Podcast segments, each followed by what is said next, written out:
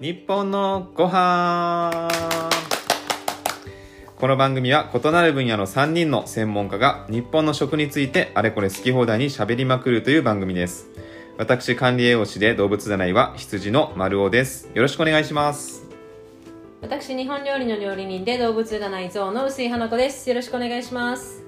ビジネスコンサルタントをしております、えー、動物占い黒ひょうの宮本です。よろしくお願いします。大丈夫ですか？はい。大丈夫ですか？今回黒ひょうさんの回ですけどよもなんかのっけからなんで今ニヤついてるんですか？すごい勢いで脳みそを動かしてたんであなるほどなるほど。はい口が動いてなかったんだ、それで笑っちゃったんですね。はい。はい、ということで今回黒ひょうさんの回ですよ。そうなんであすよ。の難しいで有名な黒ひょうさんの回ですけども。あのー前回もねいろいろあのー難しいことを言わせていただいて、はい。あの皆さんにどうですかって聞いてやっぱ何人かあのレビューいただいたので今後ねあのそれも紹介していきたいと思います。でありがとうございます。えー今回なんですけれどもはい。まあ日本人って傾向しやすいよねうんっていう話で、まあ、お題として僕の方にいただいたんですが傾向しやすい。うんうんうんうん。っていうのは、まあ、前回0100になっちゃったりとか、はいえーリテラシーが低いとかっていう話とかでその対策とかなんでみたいな話をしてたんですけれどもはい。いわゆるそのなんて言ったらいいのかな。何かしらその、物事を考えるうん。起点であったりとかうん。その起点からの考えをどんどん深く深くしていくときにうん。人間っていうのは結構その不安っていうものを解消したくてアクションを起こしていく傾向が強いんですよ。まあネガティブキャンペーンであったりなんかもそうなんですけれども、うん。うん。まあ、それを利用してるのがネガティブキャンペーンですよね、でそっちの方が比率が多かったりとか効果が高かったりとかする中で、えー特にこの島国日本に生きてる人日本人はい。っていうのはその不安を感じやすい人種なんだよっていうのを今日話していきたいなと。はい。でそれはどうしたらいいのかってところの話したらめちゃくちゃいいなっていうね。はい。はい、で今回もちょっと難しいのでもう難しそうだな。えー頑張ってください。ちょっと待って、はいよろしくお願いします。大丈夫かな？はい。でさらに、えー、えーって思うかもしれないですけどまずその今回も前提の話として、はい。えーっと脳の中のホルモンの話からしていきたいと思います。はいでここはね、はい。皆さんねえーよく知ってると思うんですよ。三大脳内ホルモン。セロトニンノルアドレナリン。ドーパミン。はい。うんうんで、うん。えーどれも大事ね。大事ですね、うん。で今回メインで話をしていくのはセロトニンなんですけれども、はい。えーまずじゃあセロトニンの話からしていきますね、うんはい。まあ、基本的にこのセロトニンっていうのは不安感を抑えるものなんですうんうん。で楽観性を増す脳内物質ですはい。いわゆる精神性を安定しさせていく物質として捉えられているんですよね、これ、じゃあ楽しく生きられるってことねこれいっぱいあると。えーっとそうですね。なんか幸せホルモンとか言う人もいますよね、はいはいこれね、はいでまあトリプトファンからできていてってい。う、はいビタミン B6 とか、はい。えー運動することによって出たりとか、まあ、あと丸尾先生好きな日光浴であったりとか、ううんん。あと食物の中だとバナナを食べることによってそのトリプトファンがいっぱい入ってでセロトニンめっちゃ出やすくなるよみたいな話もあります、うんうん。はい、でセロトニンは、えーこれからすごく深く取り扱っていくのでこのぐらいで飛ばしていきたいと思います、でノルアドレナリン。っはい。ていうのはいわゆる興奮とか覚醒を司る物質ですね、うんうんでこれが多いと、まあ、活動的になる。うん。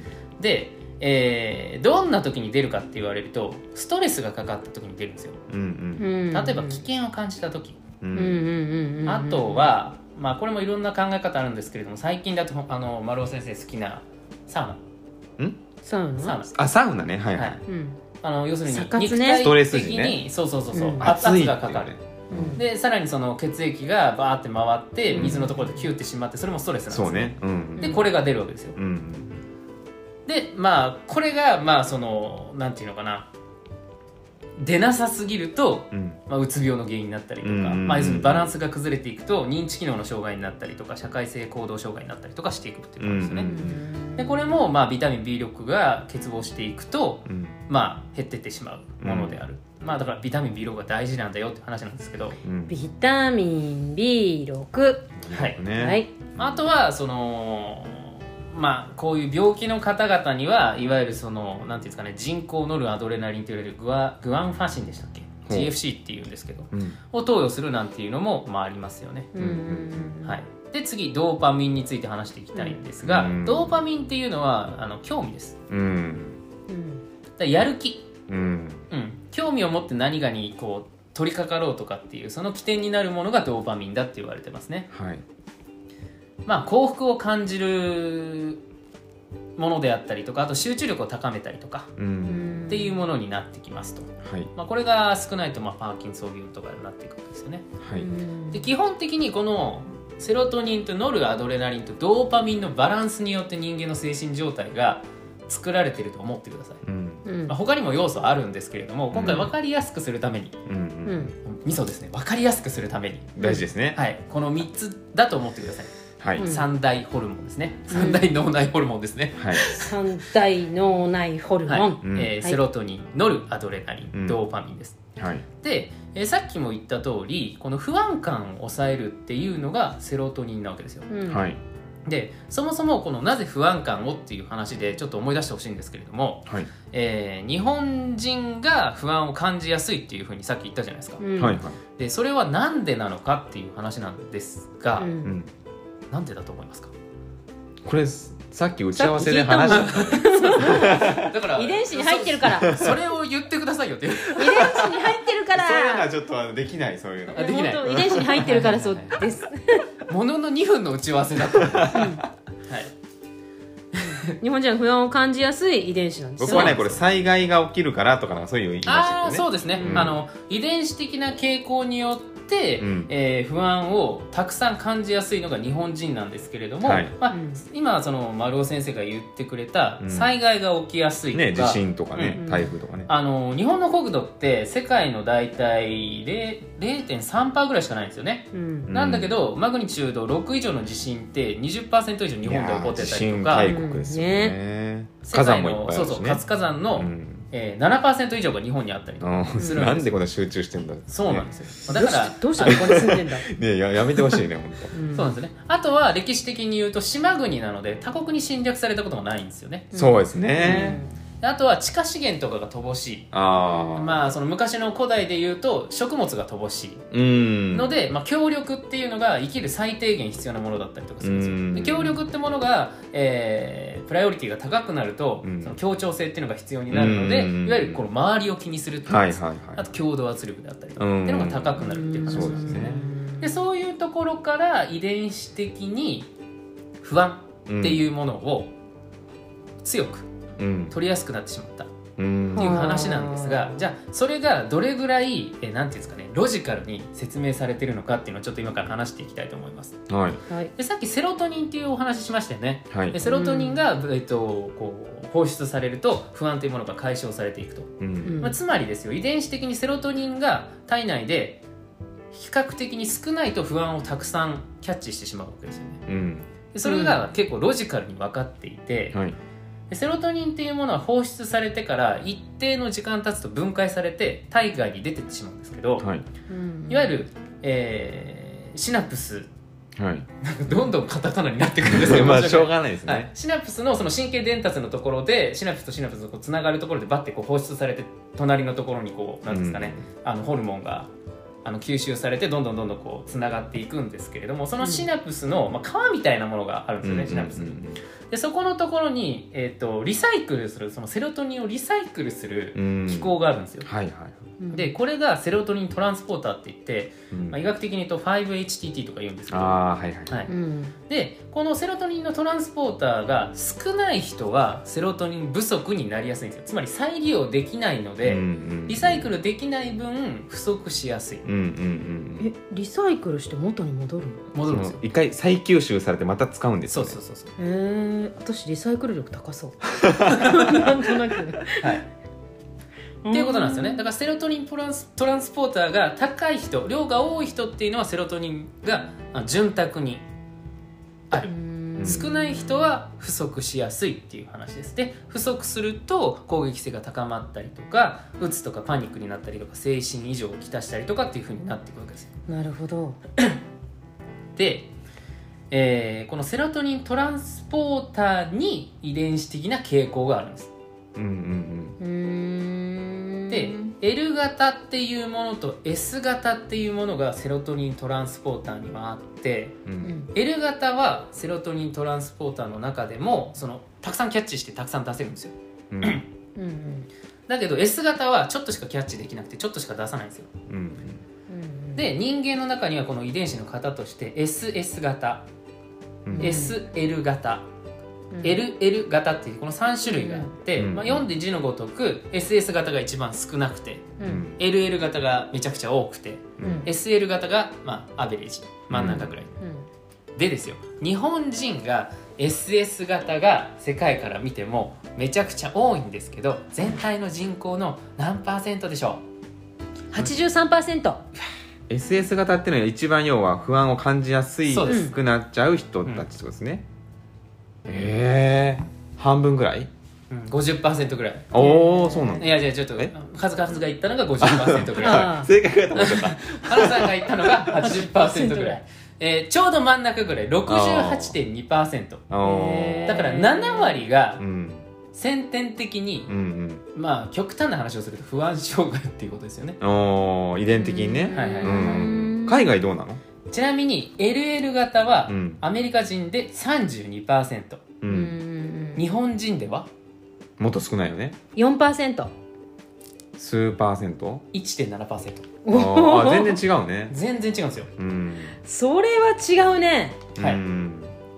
なので基本的な日本人っていうのはうん SS 型なので、まあ、7割ぐらいの人は。うん。放出されたセロトニンがリサイクルされずに体外に排出されて結果慢性的にセロトニン不足になり結果慢性的に不安なんですよ、うんなるほどなるほど、はい、でもなんでそのかそんな不安って感じだよね。いうのが、はい、大きいのでそれを解消するために何かしらその自分が信用できる情報を取りに行こうとするんですよね。うん。でそれをすればするほど自分の恣意性が強い情報に傾向するのでバイアスが強くなるんですよね。でこの話をした時にちょっと前回のリテラシーの話を思い出してほしいんですけどはい。リテラシーの話をする時に、ん。えー情報をたくさん集める時に自分の恣意性がないものもしっかり集めましょうねっていう話をちょっとしたと思うんですよ、うん。だけど日本人はここで傾向しやすいから結局全体の一番最初の今回のお題目情報に対して傾向しやすいっていう話になるんじゃないのかなっていうふうに今回僕まとめさせていただきました。うーん。えなんかさこの不安、まあ、SS 型としよう自分を。はい。でそうすると SS 型の人ははい。例えば A という情報を得るじゃない、はい。でそこに「あなたはこれを食べてたら不健康になりますよ」って書いてあったら「えどうしよう私食べてるかもしれない」って思うわけでしょ、要するにパニックになるんですようん、どうしようの方が強く正しく情報が処理できなくなるんですよ。で、えー、とここから先はちょっと心理の話になるんですけれども、うん。この脳内ホルモンのバランスが崩れるってことは精神性が崩れるってことじゃないですか、うん。つまりセロトニンがたくさん出てないってことはアドレナリンとかドーパミンが出出過ぎているっていう話ですよね、うん。まあ、基本的にはドーパミンが出過ぎるってことはあんまりないのでノルアドレナリンが出過ぎるっていうことですよ、うん。そうするとうつ病になったりとか社会性行動障害になったりとかうんっていう風な傾向になりやすくなっていく。うん。うん。なるほど。だから情報を正しく処理できなくなっていくって感じですね。なるほどなるほど、うん。うん、情報によって左右されてる以前に情報をちゃんと正しく理解してないってことね。そうですね、うん。そこに気づけないってことですね、うん。なるほど。確かにね。うん今これパーセンテージ見てみるとさそういう人が大体全体の7割で、うん。はい。まあ、100人中2人ぐらいは全然なんかすごい楽観的な人とかいて、うん。まあ、大体30%ぐらいがちゃんと理解してるみたいな感覚でいいってことでしょ？大体そんな感じだよね。感覚的にはなんかもっとひどくなってってる気もするんですけどね。逆に情報がありふれてるからこそそこに振り回される人の比率もどんどん増えていってうん。その SS 型でも SL 型に近い人とか SL 型でも SS 型に近い人みたいな人たちまでもうん。どんどんどんどんなんか悪い影響になってる気がします。ねへー。これ調べたい自分のこのセロトニントランスポーターがどのぐらいあるかし血液検査で一応できないこともない。S 型か LL 型か調べてみたあよね遺伝子検査はすぐできるんですけどでも結局そこって変わらないじゃないですか、うんうんうん。じゃあじゃあどうししましょうって話ですよね、そうだね。はい、えじゃあもう無理じゃんっていう。うんっていう話で終わったらつまんないですよね。うん。あまあちょっと困ると思います多ごめんねね。今の話聞いてて自分は LL 型に違いないと思ってた。じゃあどうしようと思ってない楽観的なですね。それを確かめたいって思ったから、はいはい。じゃあどうしようって思わなかったね、うん。まああの遺伝子っていう観点から不安を感じやすい傾向にあるんだけれどもまあ研究によるといろんな研究があるんですけどまるっきりその努力しても変わらないっていう研究結果もあれば、うん。それも変わっていくっていう研究結果もあるんですよ。で、えーまあ、後天的に多少なりとも変わっていくっていう方が今はちょっと優勢です、まあ、当然やり方はあるんですけれども。なんかあれですねその変えていくってアプローチもありますけど、うん。その必ずしも不安を感じやすいっていうのは悪いこととは入らないわけじゃないですか要はその不安をかんなんていうかな。いろんな状況に置けると思うんですけど、その要はリスクがちゃんと考えられたりだとかしっかり準備をして物事に臨むだったりつまりこう必ずしも不安を感じやすいっていうのはそのデメリットばかりではない、でこれ問題なのが、、はいわゆる不安を感じるって能力はうん。どのその遺伝子でも一緒なんですよだけどそこでセロトニンをどれだけ出すかによってその不安を解消させていわゆる脳みそを使うっていう話になるわけです、考える力だからパニックから考える力に持っていくのに、うん。そのセレトニントランスポーターが、要はセレトニンがいっぱいある方がいいってことなんだよね、うん。不安はみんな感じるんだけどうん。それをどうやって解消していったりとかどういうふうにしたらうまくいくかとかっていうのを考える力がはい、足りないとダメだよってことだってことだよね、うん。だけれども当然だけどセロトニンがたくさん出過ぎてしまえばうん。いわゆるその不安っていうものがどんどんどんどんそのセロトニンによってゼロに近づくので、うん。楽観っていう行動になってしまうんですよね。だから日本人ってリスクヘッジの能力めちゃくちゃ高いんですよ。うんうんうん。うんそうねそのイメージあ時代的背景があって、そうだね。で問題はうん。どういうタイミングで何を出せるかっていうのができるようになるとパーフェクトってことですよね。うん。ね。僕は大学時代その研究をちょっとしてたんですよ。うんで人間は一応論文ベースで提出したんですけれどもうん。コントロールできちゃうんですよ。はい。思考によって。うんでどのタイミングでセロトニンを出すかってその僕らの研究ではコントロールできたんです。うーん。だから僕は SS 型なんですけどうん。へセロトニン量は高いんです、うん。ある一定の環境下において。うーそれが脳みそを使うっていう努力です。うんあそれが対策なんですか？そうです。思考をする当然そのバナナを食べるっていうのもありますよ。ああ栄養を取るもともとのものがなかったらそれを変換できないので、うんうんバナナね。はい、バナナとかあと乳製品とかですかね、うんうん。うーん。そういうその思考っていうもののトレーニングをすることによってこのセロトニンっていうのは必要な時に出すことができできるようになるんですよ。うんうんうんうんこれって結構すごくないですか？まあそうですね。訓練で変えられるっていうことですね。必要ない時は要するに不安っていうものを得る感受性は高いままでいてうん。でそこからその不安に対して思考っていうものを使うためにうん。セロトニンを出して不安を下げていわゆるあのあすみませんセロトニンを出して、えーまあ、不安っていうものをちっちゃくしていってうんうんで思考を使うっていう感じですね。うんうんうんで今まで結構僕がそのこのポッドキャスト「日本のご飯の中で言ってた中で思考っていう言い方は結構多かったと思うんですよね、うん。脳みそのどうやって使うかみたいな。はい。で実際問題その実験でこのホルモンのタカっていうものでどういうふうに使われてるかっていうのもどんどんどんどん今分かってきててなおかつ、まあ、自分の研究だったりとかするんですけれどもそれをコントロールある程度できるっていう。うーん。そうかそうか。なるほでそれをこう医学的に使ってるのが認知行動療法とかって言われますね。なるほどなるほど。はい。じゃああれですねその遺伝的に日本人はその不安を感じやすい方が多いってことなのではい。よりそのなんていうかな意識的にうん。訓練していった方がいいってことですよね,、そうだね。特に日本人はっていう。でもあん正まりしいやり方でそのトレーニングをしていくと、うん。まあ多分誰にでもできるようになるんだと思います。うーん。うーん。トレーニングしたい。じゃあトレーニングその1えっ、と2時間ぐらいやるのかな。これ特別セミナーになっちゃいますね。トレーニングする。まず日を浴びる？あのあそっちか。その、うん。原料になるものセロトニンはまず取った方がいいです、なので僕そうだよね。は朝ヨーグルトとバナナそしだってて日光浴トランスポートする前に元がなきゃダメだよね、うん。うん。日光浴だよね、うんでそのなんかこの話をするとちょっと勘違いされる方がいてドーパミンとかノルアドレナリンとかっていうものが出てしまいすぎると、まあ、出てしまいすぎるとダメなんですけど、うん。しっかり出ない状態も良くないんですよ。いわゆるその全体のそのいわゆるノルアドレナリンとかドーパミンとかっていう量が減った状態でセロトニンが出たところでやっぱりそのなんていうのかなバイタリティがないうん状態になってしまう。うん。うんまあ、なのでそのノルアドレナリンとかドーパミンとかっていうのをしっかりとその基準値内出てる状態でセロトニンでコントロールしていくみたいなイメージを持ってもらった方がうんいいんじゃないのかなっていうふうに思います。うん。でこの3つの脳内ホルモン全部そのバナナ大事なんで。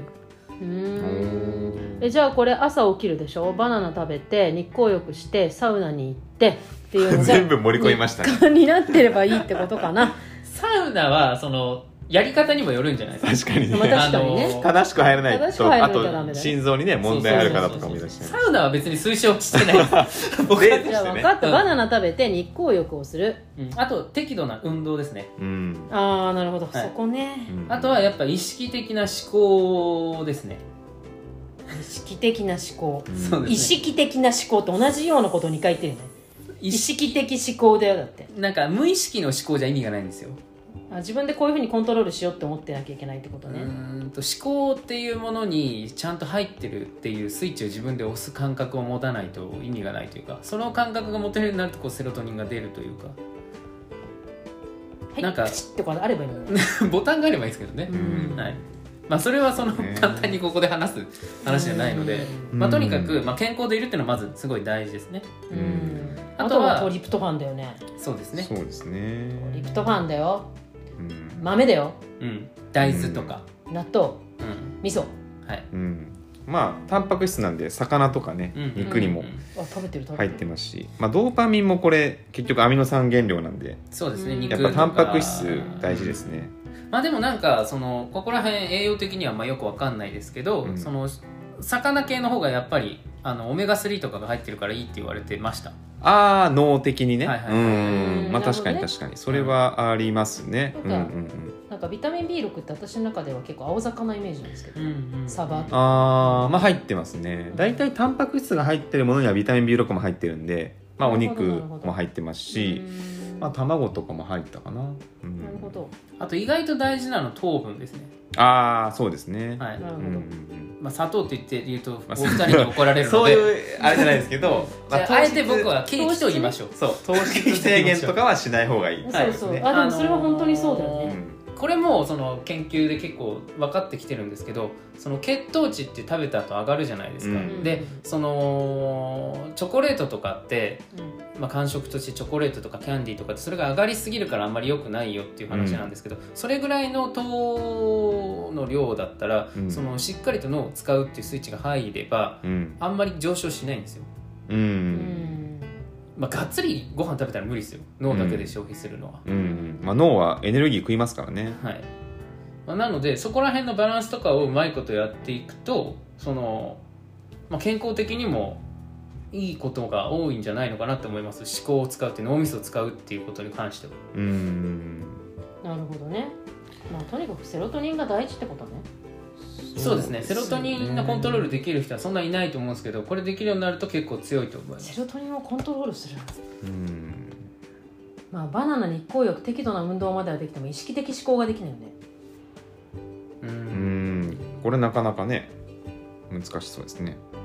でも確かに日本人って不安だよねみんな。うんそれはなんか感じますよね、うやっぱ海外のなんだろうねラテン系の人とかすごい楽天的にうん。見えますもんね、なんか私が前にそのちょっと心理学の話を聞いた時にはその不安を感じる人が多いので行動力があの行動に移せる人数がすごい少ない。うん。要はじゃあやってみようっていうことにすぐ移行しない。であもう失敗した時の、まあ、要はリスクヘッジなんだけどこうだなるんじゃないかこうなるんじゃないかって。もういいからもうこのバンジージャンプから飛び降りなさいっていうのがうんできないっていうその行動につながらないのはそのし不安があるからだっておっしゃってる先生がいたんですけど、うん。まあ、そういうことなんでしょうね。だからやっぱりなんかここういう事実を受け止めた上でどうなんていうかな、うん。それは変えられないわけじゃないですか。変えられないね。それにどう 対処していくっていうかそれ知った上でどういう、まあ、心がけだったり行動を取っていくかっていうところがすごい大事だなと思いましたね。うん。そうですね、うあの問題に対してのその解決できる部分と、うん。自分で解決できないところの部分の認識も一緒になってたりとか、なるほどだからうん考えるっていうことと悩むっていうことが一緒くたになっちゃってる人とそうだかいるんですよね、そうだね。だから考えてるんですって言って、いやそれ答え出んのっていううん。うんうん。ことあるじゃないですか。ありますね、いっぱい。なのでそういうところがやっぱり認識するっていうところで大事なところですね。うん。うん。あでもそれは本当にそうですね。前に宮本さんがあの感情と思考を100としたらあの思考をフルにして考えないと感情で考えると思考の部分が減っちゃうから思考で考えてねって話をされてたじゃないですか、はい。いつの回か忘れましたけど。はい。でもそれも多分ねその不安っていうのが多くなると感情的になるんですよね人間ってすごい、飲まれちゃいますよね、うん。感情の不安に飲まれてで思考的じゃないんですよ多分、うん。あのその不安っていうのが結局そのストレスになってアドレナリンがバー、まあ、ノルアドレナリンがバーッと出てるのでそうなった場合にこれをコントロールしてあげないといけないんですよね。でそれができるようになると思考が使えるようになるっていう。うん。でそれをそのいわゆる心理学とかではその感情のコントロールっていうワードの中でこう昔からいろんな研究されてたんですけれども最近になってきてこのホルモンっていうのと連動してたりとかうん。っていうものが科学的にこう証明されてってるよね脳科学でっていう感じですね。だからあの発達障害とかうん。あの多動性障害とかもうん。最近はその血液検査とか、うん。そのうん脳の MRI とかでうん。分かるようになってきてるんですようね、うん。ん。だから今まではなんかそのそれっぽい人たちとかがうんなんか全部それになってたじゃないですか。そうですね。これからはどんどんどんどん多分その普通の病気のように。うん。ちゃんと診断ができるようにね。そうそうそうそう。喉が腫れてたから風邪だねみたいな、うん。みたいな感じになっていくんだと思うんですけどね。セロトニン足りないね。みたいな感じですか？うんなるほどね。いやこれ続きますねまた。またですか、うん。だってこれねなぜ日本人は傾倒しやすいのかっていう話でまあそれはこういった背景があってって話で、うん。まあ、それは訓練で変えられるっていうことですけどやっぱまだちょっとモヤモヤしてる方多いと思うんですよ、うん。じゃあ私どうしたらいいのっていう、まあ、そこのところちょっとこれまた次回掘り下げて いく必要はあるかなと。これ自分の講座で1年かけて訓練させてあじゃあもうゆっくり噛み砕いてみましょうもう。1年スパンでもう宮本あの黒ひょうさんの回はもうその話でずっとあの1年がかりのプロジェクトで。あのー講座が始まったらね。やっぱり講座このワンウェイでできることじゃないというか。うん相手から。の私たちいるじゃん。僕たち相手にね。それは3人でやれって話じゃないですか、うん。でもまあなんか。あでも一つそのヒントとするとこの認知行動療法っていうのを調べてみてください。あこれは一応その医療っていう形でフォーマットになってるので、一体これがどんなものなのかっていうのが、えーとまあ、言葉で理解できればあこういう方向性で考えていけばいいんだろうなっていうのが出てくるはずです、まあ、これ不安に対してのうん。その療法なんですけれども、そうですよね。それを認識するための療法なんですよね、うん。不安っていうもの不安ってなんか分かんないじゃないですか。見えないじゃないですか、うん。で、うん。何が不安なのって聞いた時に大体が理解できてなくて、まあ、これも統計なんですけれどもあの97%ぐらいの人が不安って思ってるのが実は取り越し苦労なんですね、ううんんでもそれわかる。うん、あるよね。人って不安を探す生き物だよね。はいうん。不安が解消されると次の不安探してるよね。もう本能ですよねそう多分生存のための、人間を動かす感情っていうものの8割ぐらいがマイナスなんですよ。うん。だから、逆になりたいな。いやでも逆にまあ今の時代だったらいいのかなうん、そうそうそう、うん。サーベル大概がいる時代はそうそうそうそうそう。そうじゃない危ないよね。ともう生き残ってこれなかった、うん。もうすぐ食われちゃう今不もんね。安ないじゃない。そう今不安ないからこそ我々人間が特に日本人がその思考っていう努力によって意変わ識的っていかないといけないんですよ。に、時代に追いついていかないといけないと、うん。サーベルタイガーのままで行くべきじそうだゃないんですよ。ね。もうそこ残っちゃってるからね、はい。何百万年もね、はい。こうずっとまあそういう人いるよねうん、この不安の明確化っていうのがすごい課題なんですけれども、うん。それがまあ認知行動療法って言われるやり方としてフォーマットとしてあるので、ぜひそれはね見ていただければなと思います。これはじゃあ続きますね。うん。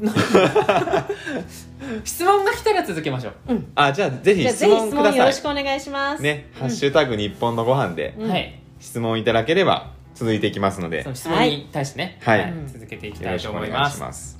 では最後エンディングでございます、えーこの番組毎週木曜日の朝7時更新となっております。番組の感想をインスタグラムツイッターでお聞かせください。ハッシュタグは日本のご飯。カタカナで日本。ひらがなでご飯で投稿してください。それではまた次回お会いしましょう。ありがとうございました。ありがとうございましありがとうございまたした